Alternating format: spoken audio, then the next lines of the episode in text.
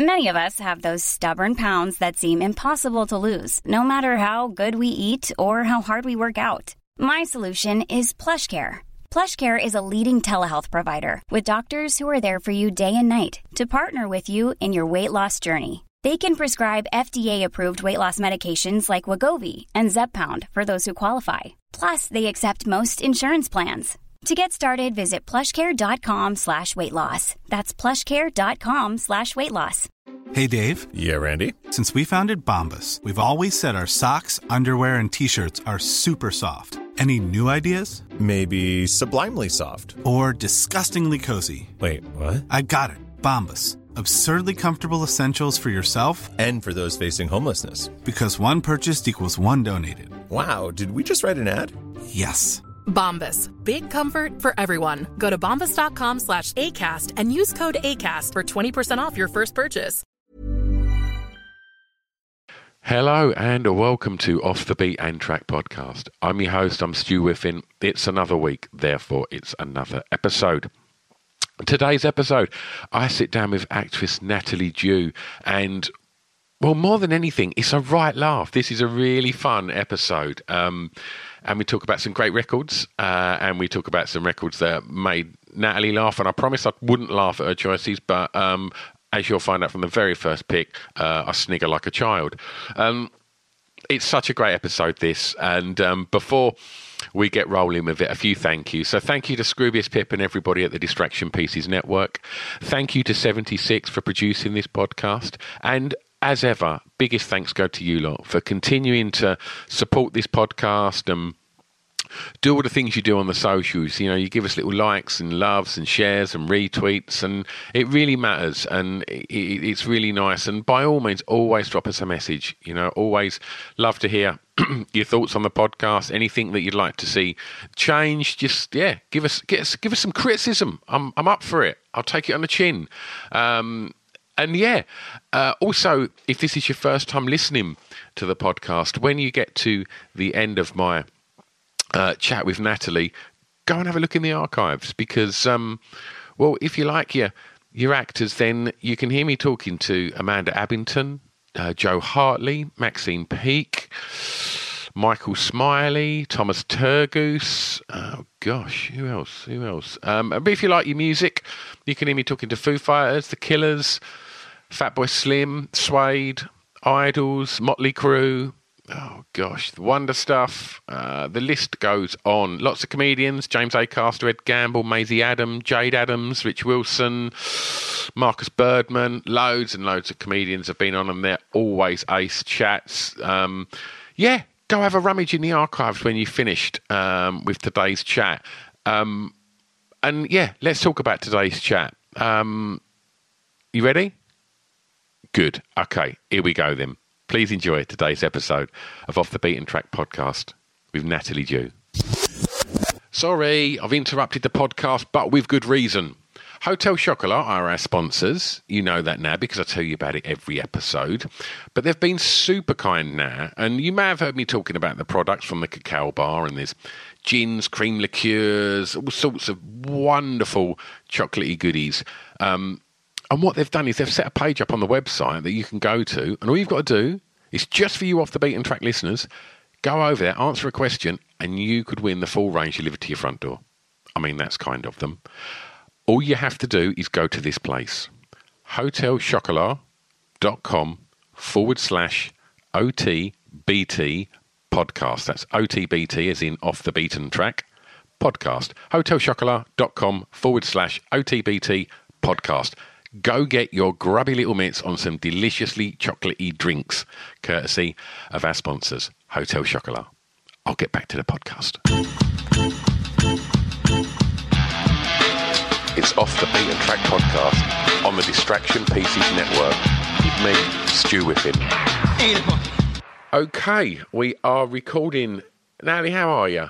I'm really well, thank you, Stu. How are you? Good, good, good. I mean, I'm liking this facade that we've uh, we've not had a conversation already about the fact you've got squirrels living in your loft.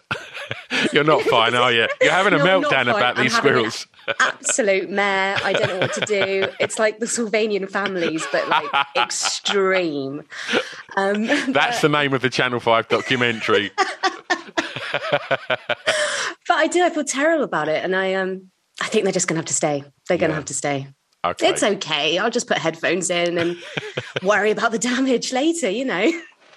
Well, um, Natalie, before we get on with your your, your song picks for today, I'm just going to ask you to cast your mind back um, over the last sort of eighteen months, and just tell me a little bit how how you found uh, lockdown, both personally and creatively. Um, I mean, it, I mean, it was really hard. I think I sort of took for granted how much people make up my whole being slash existence slash happiness.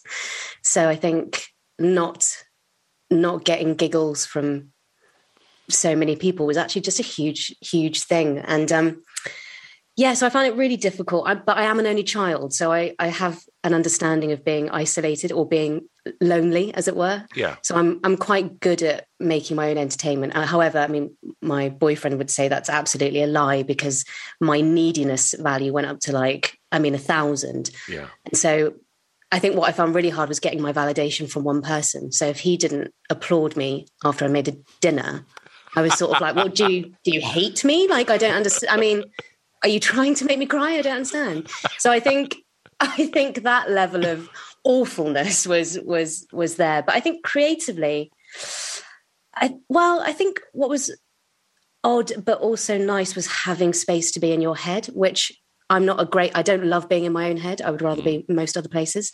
But um but actually having that time to explore reading or or you know watching things and, and solely watching things not being fixated on my phone or like just giving you know attention to one specific thing i think was was a real lesson that i took from it and and going outside like walking It's so crazy, isn't it? How I mean, I love the fact that that we're constantly talking about lockdown with words such as like was and when, Yeah. not not as in like we're we're still in it, which is lovely because we're recording this in in October, um, and it is so strange how them little things that. I guess maybe pre-lockdown, sometimes I'll oh, just get an Uber or this is a ball ache. But Yeah. to just walk somewhere yeah was just joyous, wasn't it? Yeah, and I think also, like I was, I said, it's like having holiday eyes where you live. Whereas when you're on holiday, you're like, oh look, a rock. Oh look, you know, a piece of brick, and you and you sort of lose that where you are. And I think I was in London, and so to suddenly see London in a completely different landscape, and also I went into the centre of London a couple of times, and it's just so beautiful. But you never see above a certain height because you're so faced with people, you don't really notice anything. Yeah. So to have those holiday eyes and sort of being like, do you know what? London's actually really pretty, and the architecture is like there's loads to look at, Yeah. but you just you're never afforded that that glimpse of it, as it were. Absolutely, it's it's so strange. I went, I went into uh, an office um, which which kind of gave up during lockdown in Shoreditch, and about three weeks into lockdown, when it was just like even if you go outside and breathe, you're going to get it. That kind of Yeah. hysteria. I thought well, I need to go to my office and and, and, and collect some stuff. So. Um, I, I kind of drove. I mean, I live in Essex. I drove into into Shoreditch, and I, I'm a club promoter, so I've put events on in Shoreditch for the last sort of 10 years as well. And so I'm used to seeing thousands of people at any given point, like just Yeah. hopefully coming to my venue. Um, but I pulled up and I couldn't see one person. And I was like, it was completely 28 days later style. Yeah. Like, and, it, and I was just, and I went into like this, into this like WeWork shared office building to get my stuff. And there was one security guy there. Obviously, all the offices were empty. And, uh, he refused to sort of even sort of like come anywhere near me. I just went, oh, hi, and and swiped in to go to my office. But I had a cap on, I had a bandana like pulled up over my nose, I had gloves on and, and a rucksack and a bag. and I just literally run into this office and just grabbed like my Mac and all of this, like anything that was of any value, and then Yeah. run back out of there. The CCTV would have looked ridiculous. Now, you think three weeks ago had I tried to have done that, I would have Yeah. been arrested. Yeah. But as I was kind of sort of throwing it in the car, before I jumped back in my car, I just stopped and I just thought, do you know what? Breathe this in a little bit because it's never going to be like this ever again. You're never going to see London like this, and it was it was beautiful and terrifying. Yeah. It was like, in, and yeah, and but I think there was still an element of excitement, and, and, and I say excitement I know what you mean, though. I do know what you mean. uh, you know, taking nothing away from the severity of it, of like, oh my god, this is like something we've never experienced. Like, Yeah. wow, look at this, and and then I think fast forward about two months, and that excitement had gone well out the window, and I was like, oh my oh, I god. know. I was also kicking around the house thinking, I've just hoovered. Why is everyone not applauding me? it's awful, isn't it? But like you, it's you sort of regress. Like you feel there's something quite childish about Yeah. Just wanting, like, yeah, just wanting claps. Like, why, why am I not getting claps in my house? Yeah, All right, well, let's applaud each other at the end of this podcast for, for an amazing job well done, right? Yeah, we will, we will, we will, we will. Right. Okay, Natalie, tell me the song that you think's got the greatest ever intro, please. Okay, can I just say I'm so nervous about this whole experience because I've got a feeling I've got the worst taste in music of any guest you've probably ever had. Okay. So I'm just going to put that out there. Okay. Um, you're going to roll your eyes a lot. I'm not here gonna judge. I'm not be- here to judge. It's very exposing for me. I'm, I'm basically treating this like confession more than anything else. Okay. So my song with the greatest intro is the Baywatch theme.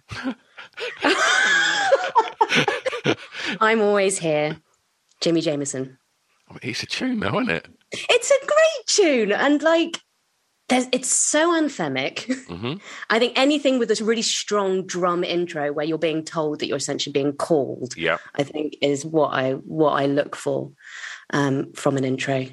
I didn't expect that. I mean, this is um, this is one like I haven't seen your your, your songs before, uh, and and I didn't mean to sort of like snigger when you said it because No, you said there was no judgment. I know. immediately. I did not expect the Baywatch theme.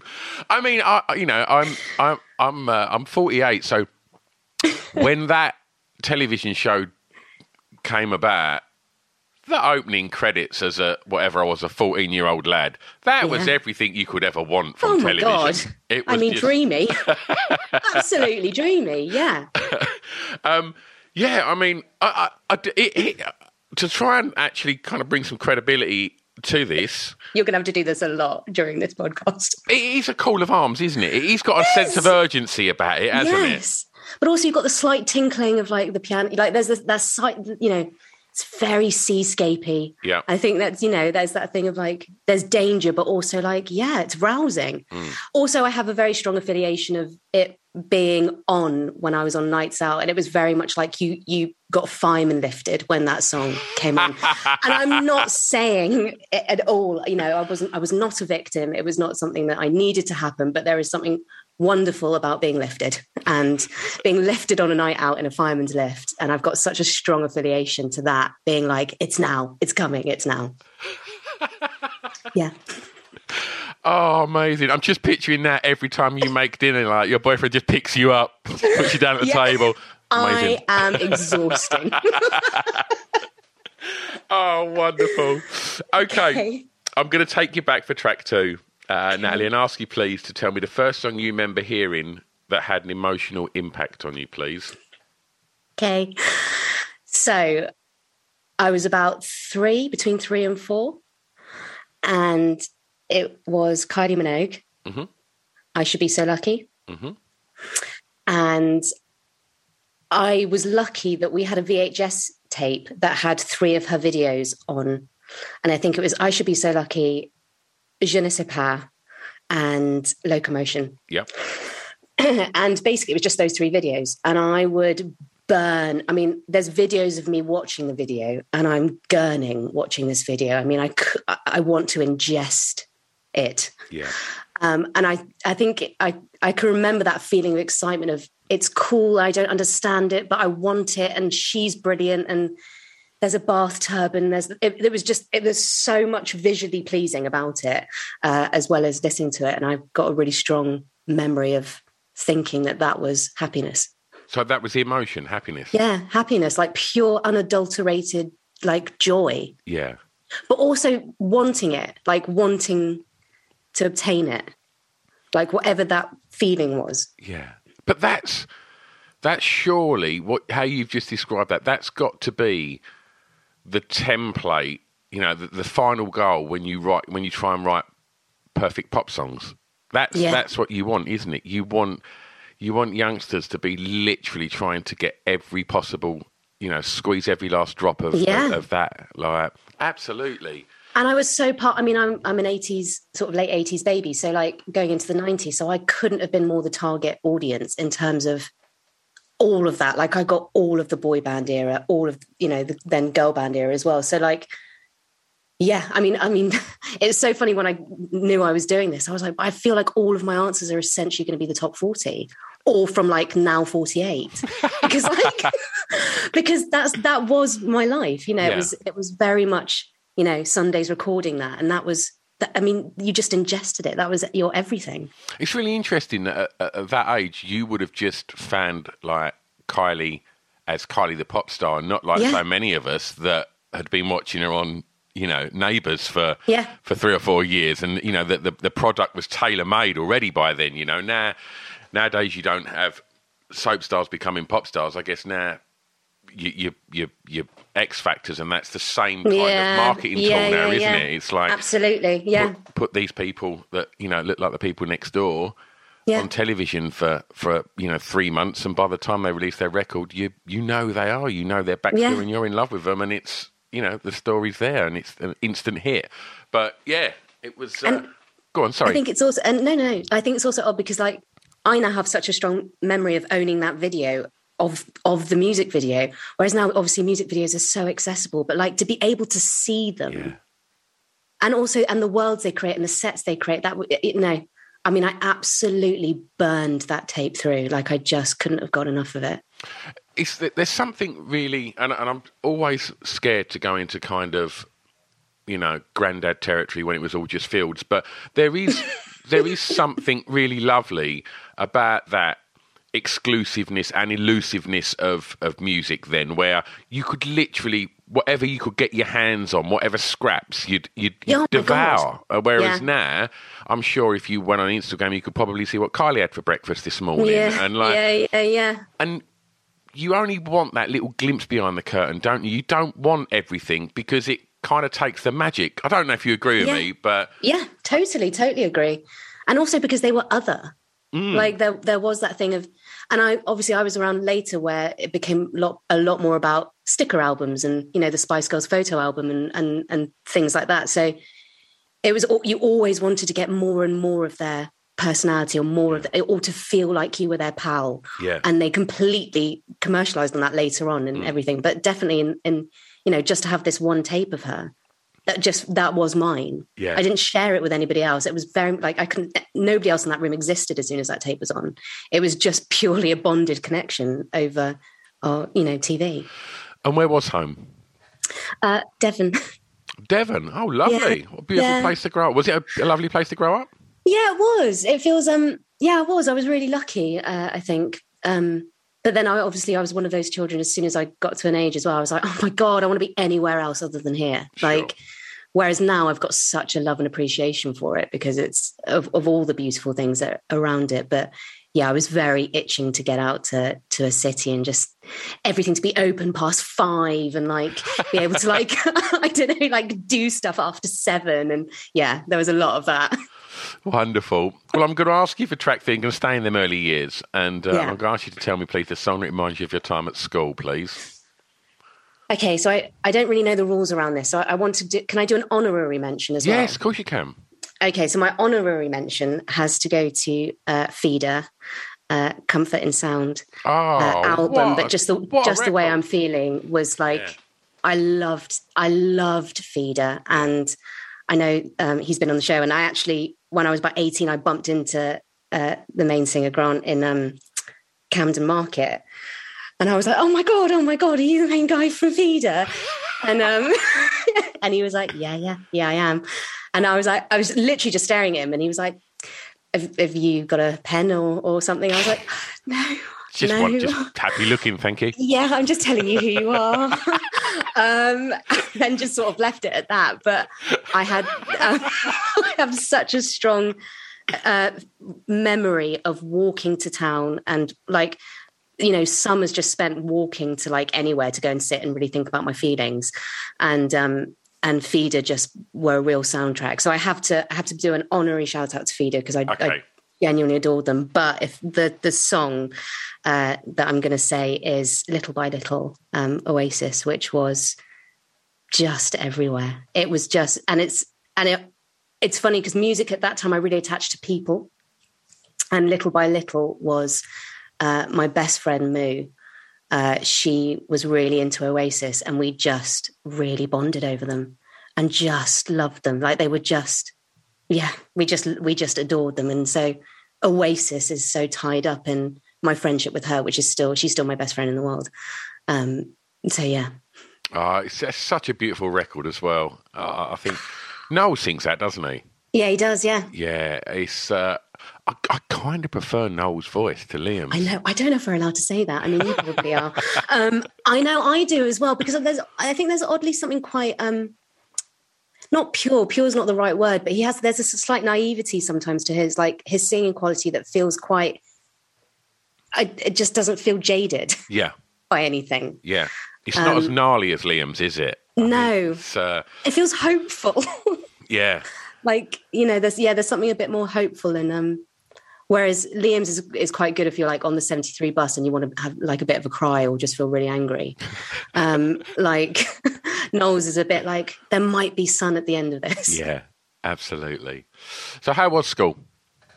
School was great. I mean, I, I know people have a really tough time at school and it is tough growing up, but like I loved school. I just I I lo- I was I I was an only child, so like yeah, being around all my pals all the time was just brilliant and loads of different groups of people. And I think especially with music, like I've got such an affiliation with with different people with different musics. Like one group of friends were really into American punk, so like Blink One Eight Two and all of that sort of vibe were were huge. And oh, so oh, you would have caught that kind of generation of American God, Pie and all of that kind of. Not quite into Sum 41, but yeah, Yeah. Blink 182, I was really like, oh, like it just, I don't know. There's something so, so gloriously self indulgent about it Yeah, and like unashamedly so. And I just loved, and it was that sort of emo thing before emo was emo, really. yeah. But it was just about noise and feelings. and I, yeah, I really, really liked that. And um, so yeah, so it was it was a nice sort of experimental time of figuring out, I guess, musically who I liked. But it, but I was always in loads of different camps, and I think you'll sort of see this from this, I guess. But I was in loads of. I never really had a style of music. I never really religiously followed like a group. I always I have quite an you know a, a varied taste, I would say, which I hope is good. But I think I don't know. I get really worried that people. I don't know. Sometimes I think people can be a bit snobby about music, and that's probably because my music taste is awful. But like, I, I don't get it. I don't understand why anyone would be snobby about music. I think people are. it's. I've had, you know, I've had people from some of the, you know, on paper coolest bands in the world on this podcast. Yeah, Their first records and their school records, they're not cool. They're like, it's just what they were into, and like, Yeah. yeah. I think it's, it's yeah. I, I, I've never judged. I think it was like one of the first ones I ever done. I think episode two. The guy from Bloc Party chose something Oh my something God, so really cool. cheesy, and and I just thought amazing. He set the he set the barrier there that like, look, don't matter how cool you are, don't come on here and start making out you was listening to obscure indie B sides when you were seven. It wasn't happening. Like I know. you was watching Kylie VHSs like everyone else. Of course on, you we was. were all doing it. Not party. Yeah, absolutely. But I but I think there's something glorious about that because it, it's just the feeling and the memory that is attached to music. It's so yeah, it's so evocative, and I think you spend so many years trying to fit in or trying to be cool, Yeah. trying to like who people like, and it's yeah, it's nice getting to an age where you're like, I just don't care. Yeah, I do think it's like in them them sort of years where you said you had different groups and different music with them different. Yeah. I do think that that's a really important time because that's where I think a lot of people that need to kind of find that one group, that's Mm. where they kind of find their tribe, and Yeah. and and yeah, that will then dictate music, fashion, where Yeah. they go clubs, where they drink, where they go to pubs and stuff. Social like- circles, all of that. completely Yeah, yeah, and i do think it's like a really fascinating time that and it's so good if you've got different pockets of friends that you can experiment with different musics and like and scenes and stuff But it's a real gift as well. Like I, I, I mean, I'm sure you talked about this um, with other guests as well. But it, it, you know, in the world of mixtapes and and things like that, and the gift that you sort of gave to people with that, I remember a lot of my music stuff came from people burning me a CD, yeah and like because otherwise you weren't introduced to anybody. And I, I guess you sort of get that now with like the old Spotify playlist. Sure. If you go, you know, I don't know, dinner if I'm cooking a Chinese or you know whatever Hmm. you you put into the search, you you'll maybe hear something that you've not heard, but I think that's it's such a beautiful thing to give to somebody to go, I like this for these reasons. These make me think, and here is it for you, you know, and, and you it's the gift of that to someone. And I miss that. I absolutely miss that. I think it's such a beautiful thing to do for somebody. definitely definitely Hey, it's Paige DeSorbo from Giggly Squad. High quality fashion without the price tag. Say hello to Quince.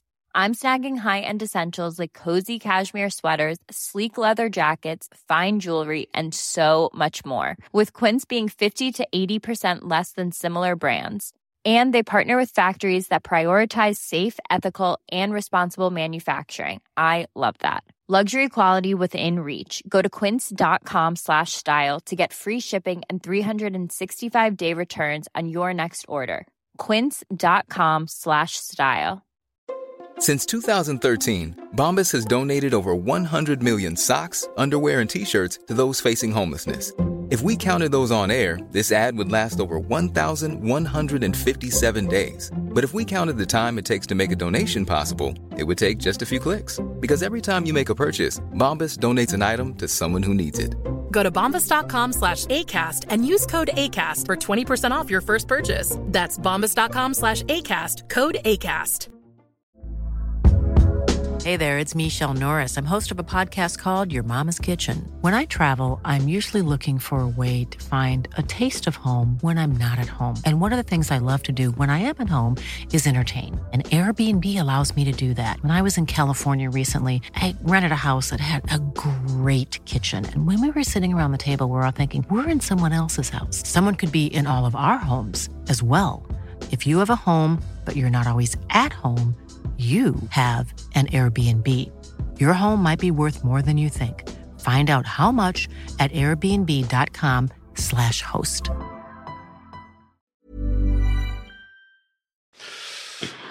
first track you bought from a record shop please natalie Um, first one, I really had to I had to do some research on this one because I had a memory in my head, but then I had to go through dates and everything, and it just wasn't as cool as I thought thought it was going to be. So I thought it was going to be uh, Des'ree, but it wasn't because I checked my dates, and it's actually Back for Good by Take That. okay Yeah, yeah. i mean I was I wasn't even like a massive fan, but everybody bought it. yeah i bought it See, yeah but Uh, also it was moody, and it was like again rain and loads of good things. what a review you are back for good by take that it's like rain and good things anything else no nah, just you know, just some rain, and I think it was in black and white. So it was, it was loads of the great qualities of music of that time. Yeah, it did. I suppose it did feel like maybe the first like grown-up song take that had done. Yeah. Do you know? Do you know what I'm saying? Yeah, It, it felt yeah, a little yeah. bit more. They'd, they'd obviously this was around the time of I guess Britpop and Oasis and Yeah. lots of guitars, and obviously this was guitar led, wasn't it, with the Yeah. the acoustic and stuff, and yeah, had a bit of rain and some good stuff. You Had some rain and some you? good stuff. Yeah, and you know, again, it was like you got a real glimpse into their pain. Yeah, absolutely. Whilst Howard, whilst Howard's doing the splits in a puddle. I felt that pain as well. Yeah, I felt. I mean, really felt that crotch pain. It's um, yeah. I uh, yeah. Sadly, I think that was. I really wanted it to be something cooler, but of course it wasn't. I mean, look at the state of me. Like it's just. No, it wasn't cooler than that. It was take that. And so, in them formative years when you was at school and stuff, did you did you know what you wanted to be? No, I knew I acting was always sort of alongside my life. Uh, but when I got to school, I I actually did it uh, separate from school because I got really embarrassed about everything. So, oh really? The thought, yeah, the thought of like performing or singing or doing anything in front of my peers was just mortifying. And also because I went to a mixed school, so I, ju- you know, it's and the added layer of the opposite sex is just really complicated. I think like I totally would have thrived if I was at a girls' school, but yeah. it was, it is, it's, it's, yeah. You just, I don't know. I think you're, you're being passionate about anything is quite difficult at that age because you're constantly testing to see if it's okay. Yeah. So you're not really actually living the passion of it because there's that fear of going, if I expose myself in any way and it's not, this could be crushing. Yeah. Um, so I actually kept it really, really separate. And it was only when applying for for drama school, when I towards leaving secondary school, that I started to say to people like, I'm going to give it a go and see if it, it goes anywhere. And uh, yeah, loads of people were really shocked. They were just yeah. Did it seem like? And I mean this with the greatest respect. Did it seem mm. possible you know, a career in the arts living in Devon? Um, no, I mean, yes and no. Yes, because I knew people did it, but also I didn't really have. I mean, my parents were very encouraging to a certain degree, but also they didn't understand mm. it massively. Um, so, yes, in a way, because I knew people did it, but also it just felt like a punt. It didn't really feel like I don't know. And also, I was at that age where you can't really see past like a year. Yeah, of course. Yeah. So I longevity doesn't really. I I couldn't really associate myself with that.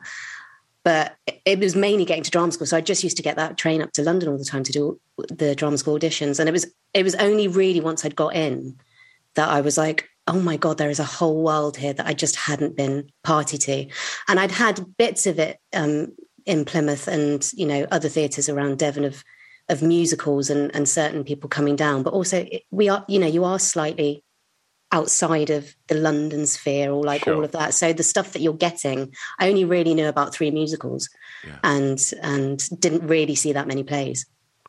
So it was yeah. So did you relocate to London for drama school? I did, yeah, which was a huge move and just frightening. Really how, frightening. How old was you? 18. Wow. I remember my mum dropped me off. Like she did the classic. We went to IKEA and got loads of stuff and tat. And then like I remember her getting on the train to go back to Devon. And it was the first time because I was the whole time she was there. I was like, "Oh my god, could you just go? Like everyone's going to see that you're here." and she was just she was just like, "I'm just trying to fill your cupboards." I was like, "Everything you're doing is embarrassing. You need to just get out." And uh, bless her, being really nice. And then she was we were at the train at Paddington, and I've been pushing her and pushing and pushing her to go. And then she, I remember seeing her get on the platform and this wave of just like, don't go, please don't go. Like the panic of suddenly going, I'm going to have to be me now. I'm going to have to be a, a, version of myself to this whole group of people who don't know, know who I am and my new part of my life, sort of thing. And it was overwhelming, like hugely overwhelming, because you suddenly go, I'm, I have to now stand on my own two feet, and I've been wanting it, but now that it's here, I feel really like about it. How long did it take to kind of find your feet, I guess? I mean, London's still quite scary for me. I mean, I'd say, I mean, I remember I was going to Stoke Newington and I and being on the bus from like Old Street to Stoke Newington, and I was like, "This is the furthest I've ever been in London," and it wasn't even that far. Like it just isn't that far. But I remember being like, "Oh my god, this is basically the sticks," and um, so yeah, I don't, I really don't. I'd say it maybe took about six years yeah. before I properly felt like not not worried about going anywhere. But even I remember South London for ages. I was like, where? Like, yeah, just terrible. Get the fear of getting caught in Clapham because I was like, because it was before maps. So you yeah. were like, couldn't tell you, yeah. couldn't tell you where I, I am. I still get that in South London. I'm not going to lie. I know. South London's got such a bad rep. you know, but like it was terrifying at that point when you didn't yeah. have a blue dot on your phone showing you where you were. Yeah. Yeah, absolutely. Absolutely. So, aside from all of the, the kind of readjustment and, and stuff mm. like that, in regards to your capabilities at drama school, was you confident? um, I think it's a really interesting time of self discovery. I think I had a version of myself that I was very happy to put out when you come from school. Yeah. You have your sort of thing of like, yeah, yeah, yeah, this is who I am. This is what I like. I'm very black and white about stuff. Don't mess with me, sort of vibes. And then that goes in about a month. Yep. And you're like sort of left there going, oh my God, I don't have any opinions and I don't really know anything about anything. um, I still sort of float around in that kind of yeah, place. I know, I know. It's a little grey matter place. Um, so yeah, there was. So no, I was I was confident that I enjoyed the work and I enjoyed playing and I. But I remember it's. I remember being really scared about looking silly in front of these cool new people who knew about drama. Um, who'd been to London theatres and seen loads of stuff and knew how to get into Notting Hill on the tube. Like they all were just really cool. Yeah. Um, so I wasn't really. I mean, a lot of it is just blagging it, and then and then even your first sort of few. I mean, the, our whole career is blagging it. You go to most rooms and go, yeah, yeah, yeah, yeah, yeah, yeah. I totally feel about this about this character, and I totally understand everything you're saying, and then you just panic and do Yeah. loads of research after. That so much of the job is is that, but also obviously as you work, like there is a sense of going, I of confidence of going, I know what I can at least do. Yeah. So it's not always having a confidence of going, I can walk into any room. But I think if you can be as transparent sometimes as possible, it's better than pretending to have all the answers, which I think you, you spend a lot of your early life doing because Definitely. of fear of not knowing. You Yeah. know? Whereas I think embracing that I don't know is such a joy. Completely. Well, I imagine one of the other things that presented itself at 18 when you get to London is clubbing. Oh my God, Stu, I wish you'd seen me at 18. because the fact that this question was even on there, I had to ring my friend Moo and I was like, Have we been to a club ever? And she was like, You must have been to Fabric or Ministry of Sound. Fa- Fabric was so close to your drama school. And I was like, Genuinely, no. Like, I just, people did do it. Hmm. like, I have a vague recollection. But the only clubbing I can remember doing was either like places like Tiger Tiger or or candy store or like just re like places where the floor lit up like rather than really cool places Yeah. like i just and also because london we we were all at drama school so like no one had any money and we were always working so Yeah. i don't i i didn't have the uni experience of clubbing Yeah. It's it's so weird. Like I can make you feel better about this because you're Please probably do. you're probably in about 80% of the guests. Like because anybody Genuinely? Yeah.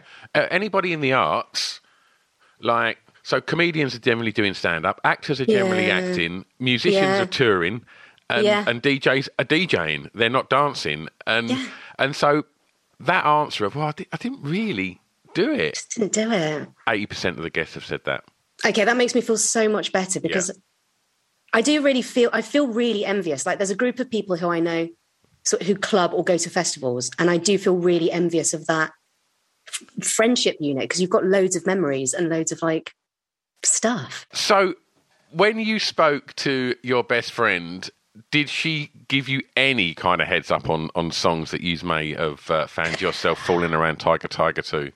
she said she was like let's be well first of all she was like don't lie. Don't lie and say a song that you think's cool because then they're going to ask you about it and you're not going to be able to talk about it. I was like i mean she's absolutely right and that was my instinct. Um but actually if i if i think about the song that really soundtracked going out it was mr brightside. Yeah. It just was it was such a tune and it is still such a tune and it is amazing that it never ends like it just follows you in different parts of your life and now it's at weddings all the time but like it is the cra- it just it's the it's the floor filler It's it's perfect. Oh perfect pop music. There's I nothing it. wrong with that. And I had I had one of the killers on the podcast. i know i saw and i was overwhelmed And when I asked him for the greatest ever intro, I thought, "Are you Come on. fucking joking? You wrote Yeah. Mr. Brightside. Why are you not choosing?" oh no! But um, yeah, it's it's one of them songs that I, I've. I, I I DJ at my, my venue. I run a, like an indie club, and and so for the last, it's probably fifteen to twenty years old now. That song, it's been rinsed, and it got to the point where I thought, I think I've had enough of it. yeah yeah yeah, And yeah. then I saw them perform it live at, uh, at a smaller stage at Glastonbury, and they played it like it was their first ever tour, and they played it with such passion, and it just thundered through, and I just thought, this has just reminded me that When you make decisions for your company, you look for the no brainers. If you have a lot of mailing to do, stamps.com is the ultimate no brainer. Use the stamps.com mobile app to mail everything you need to keep your business running with up to 89% off USPS and UPS. Make the same no brainer decision as over 1 million other businesses with stamps.com. Use code PROGRAM for a special offer. That's stamps.com code PROGRAM. this is the perfect pop song. And like the fact that like my kids dance to their to it's the, the biggest song of the night at their prom, and I just think Yeah. it's crazy how these certain songs weave their way into just the fabric of life, and like Yeah. and it's just wherever you go, where there's a connection and a collective of people. Some songs, as a DJ, I know that record will get me out of trouble anywhere, Yeah, yeah, Drop yeah, that. Yeah, yeah. And the party starts. It's it's uh, it's a gem, isn't it? God, it's just so good. And I mean, I think it was like the first song that I ever had as a ringtone as well. Like, it was. I just wanted it everywhere at all at all points. Yeah. It's just. Re- it was just. It was just such a good song to scream sing as well. Like to really scream sing. like, I've never really- heard that. You said, you said it like it's like an actual thing. Oh my Was you God, singing? scream No, no, no, I was scream singing. No, no, screaming. What were you doing last night? Scream singing. yeah, but like that thing of being hoarse, but also it's a great one for weddings if you don't know loads of people. Definitely. Like it is one of those ones where you're like, oh, do you know what? I think John's really sound. Like you just meet people really quick, really quickly. Um, yeah, it's it's yeah, it's just one of the greatest songs I think ever. Perfect. Let's take you home. Yeah. Favorite song from an artist from your home county, please. This was quite tricky because Mm. I had to do some Googling in terms of who was from Devon. I was aware of your big ones. I was aware of Joss Stone and I was aware of Will Young. Mm-hmm. Um, but it has to be uh, Chris Martin, Coldplay. And I'm going to say Fix You. Oh, it's the best one. It's the best one. It is the best one. I mean, I have to say, I, I, out of nostalgia, I then went through Rush Blood to the Head and like went through a lot of the tracks. And God, like I have such strong memories for each of those songs of like being somewhere or thinking about someone or obsessing about someone. Um, but Fix You was just, I don't know, just re- it felt really personal. And I think, I mean, obviously, you know, I, I now know sort of, you know, stories about why it was written or, or who it was for or whatever. But even at the time, you were like, oh, this just hits somewhere else. Yeah. Yeah. It's it's weird. You're the first person that's ever chose a Coldplay record on here, and I'm stunned. Uh, on your whole show. Yeah. 350 episodes, and you have Sorry, Stu. Literally. I mean, I'm so glad I haven't listened to all of your other episodes because I think the, the crippling shame of then coming on would have been horrendous. But No, no. Like, because like, sometimes I think Coldplay get a, a, a, hard time. they do get and- back. Yeah, they do. But I think go back and listen to them first few albums, and there's not a dud on them. Uh, I saw them a few times. Have you seen them live? No, I haven't. My friend has Moo, but no, I haven't. I saw them on the Rush of Blood tour um, on the first night and the last night, and that the first night was still one of the best gigs I'd ever seen because I think I don't even know if the album had been out, but you you was hearing like some of the songs like the first time, and they were like, "Oh my god, these are like ridiculous!" Like, and you'd seen them go from your yellows and troubles from this, Yeah. this breaking band to like, oh right, hang on, no, these are stadium filling rock stars. now. This is like, this is something special. And I'll tell you what, there's a, a documentary uh, on Amazon Prime. I think it's called like Head Full of Dreams or something like that. Yeah. And and it's the story of Coldplay. And there's I don't know if you know this, but there's there's five members. So the fifth member's their manager who met them at uni when they all met. And he Oh, wow. filmed everything. So he's filmed their first like house parties where they're playing the guitar, first ever gig, and they've put this thing together and it's their five of them and their journey as friends. And it's I've not really been a big fan of what they've done after Fix You, really. Yeah, yeah, yeah, yeah. But it's a beautiful documentary that, that just friendship rides through everything. And like Oh. it's it's a lovely watch, and yeah, you, you get a couple of hours like uh, on Oh, a I'm Sunday totally or whatever. out, It's, it's a lovely watch. It, it it really is. But I don't know if you do this, but like if I'm feeling a little blue, Yeah. I'll listen to something sad, but Yeah. the thing that does me is crowd singing. Right? If I hear crowds Yeah. singing, it breaks me in half.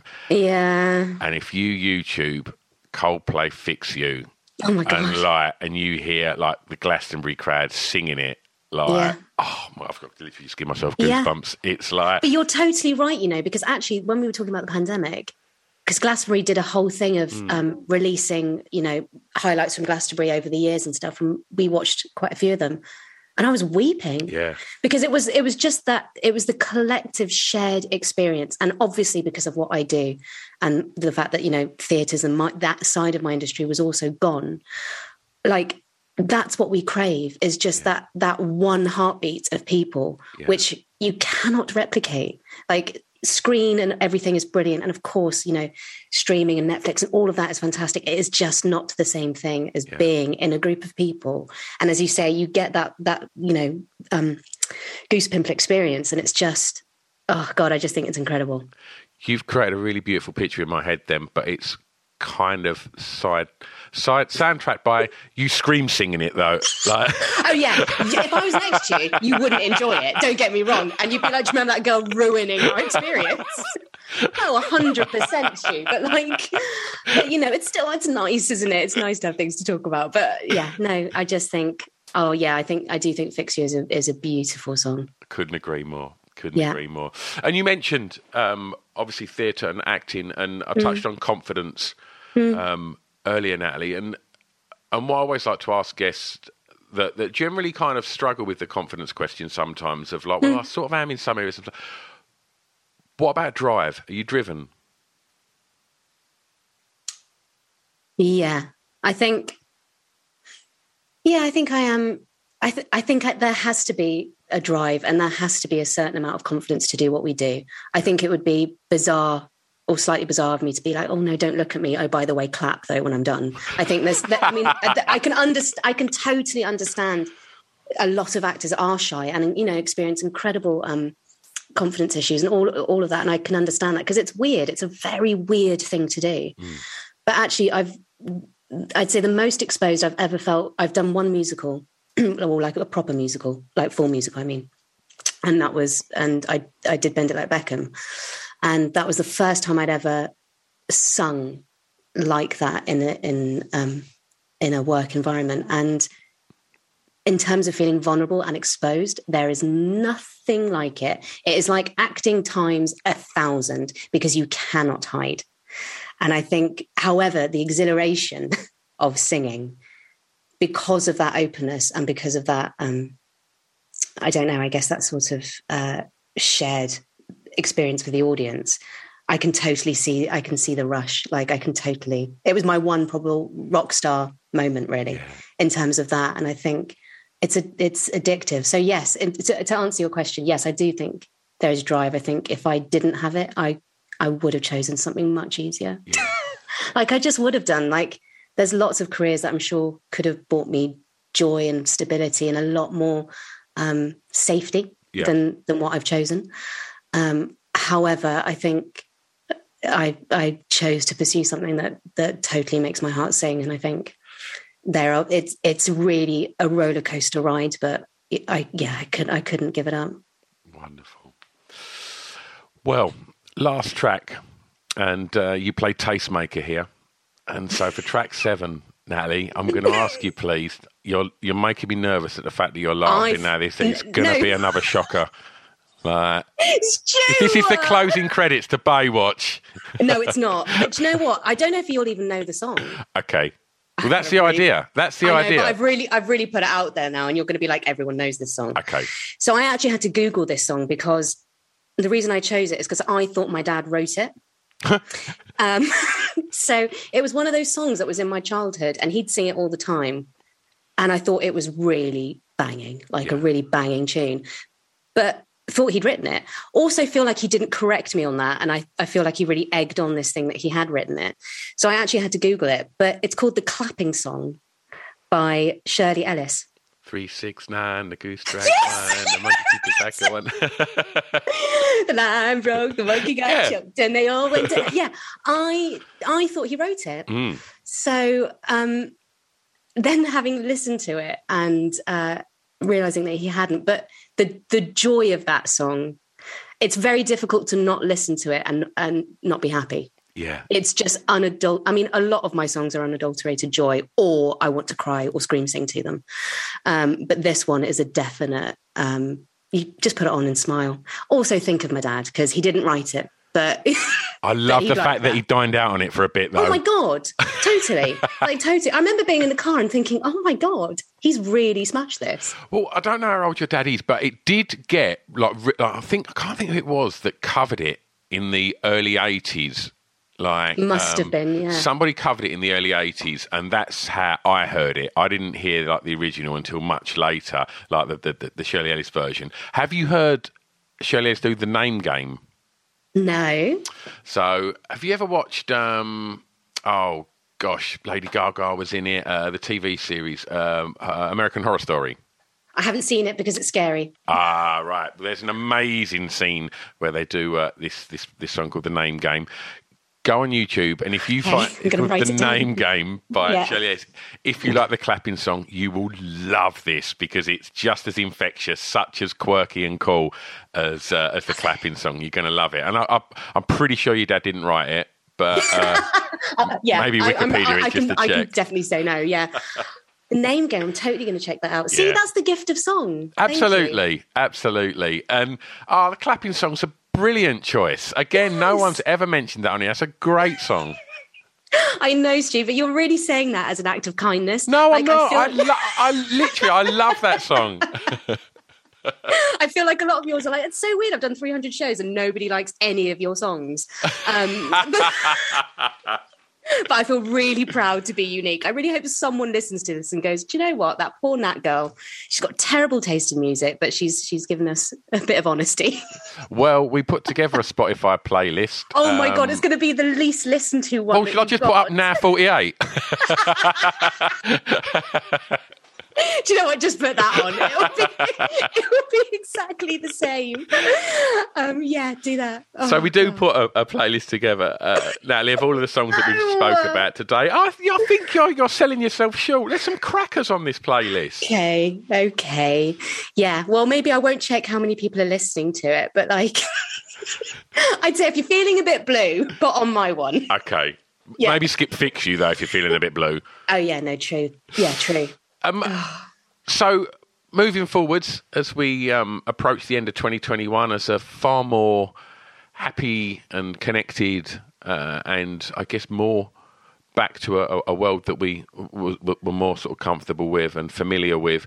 What are you looking forward to from the rest of this year personally and what's going to be happening professionally? I, what am I looking forward to? I think allowing myself to just ha- go and do things more. like, I know that sounds really basic, but I think it's really easy to go, oh, I maybe shouldn't, I should, maybe shouldn't go on that trip. Instead, I'll just get a boiler. Or like, it's very easy to sort of be pragmatic uh, and also put put off seeing friends until it's an occasion.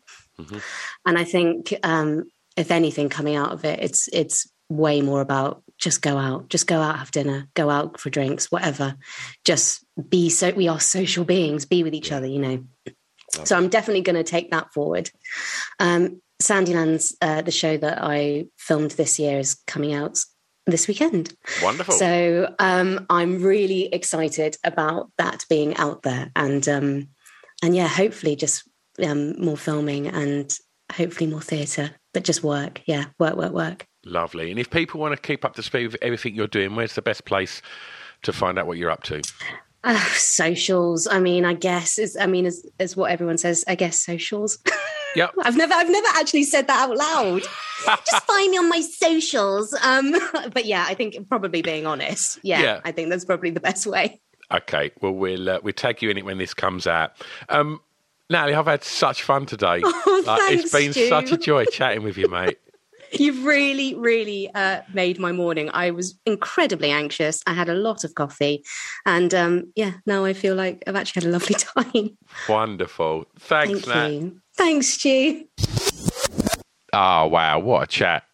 Oh, it was just so much fun. That um, I loved the fact that Natalie was um, concerned that she wasn't going to be picking uh, cool records. There's no coolness about this podcast. I think you all know that by now. Pick the records that soundtrack that point, and like, and yeah, no one was cool when they were kids. You know, if you are, I'm questioning that. Um, yeah, wonderful chat, wonderful, wonderful, wonderful. Uh, excuse me. Um, also, uh, at the uh, I didn't mention it at the beginning, but if you'd like to support the podcast, then go check out my Patreon. Uh, Patreon's like a kind of crowdfunder um, where I don't cough in the microphone. Um, it's like a crowdfunder um, type thing where it's like a complete sort of standalone social media account, really, where basically you pay me 99 pence a month, what's that, 20p a week, uh, and then each week I'll upload video episodes, um, radio shows, um, Spotify playlists, um, and also uh, a back catalogue you have access to of like 200 uh, episodes that have never been released to the general public. Uh, and yeah, um, by doing that, you you support the podcast. It all goes in the pot to pay for the production of this, and yeah, so it's much appreciated. So you can find out about that at Patreon, P A T R E O N dot com forward slash off the beaten track or anything else you need to know about this podcast, just go to your one stop shop, www.offthebeatentrackpodcast.com. I'm back next time. Thanks again to Natalie for giving up her time to have that lovely chat. Uh, I'll see you next week. Be excellent to each other. Love you. Bye bye.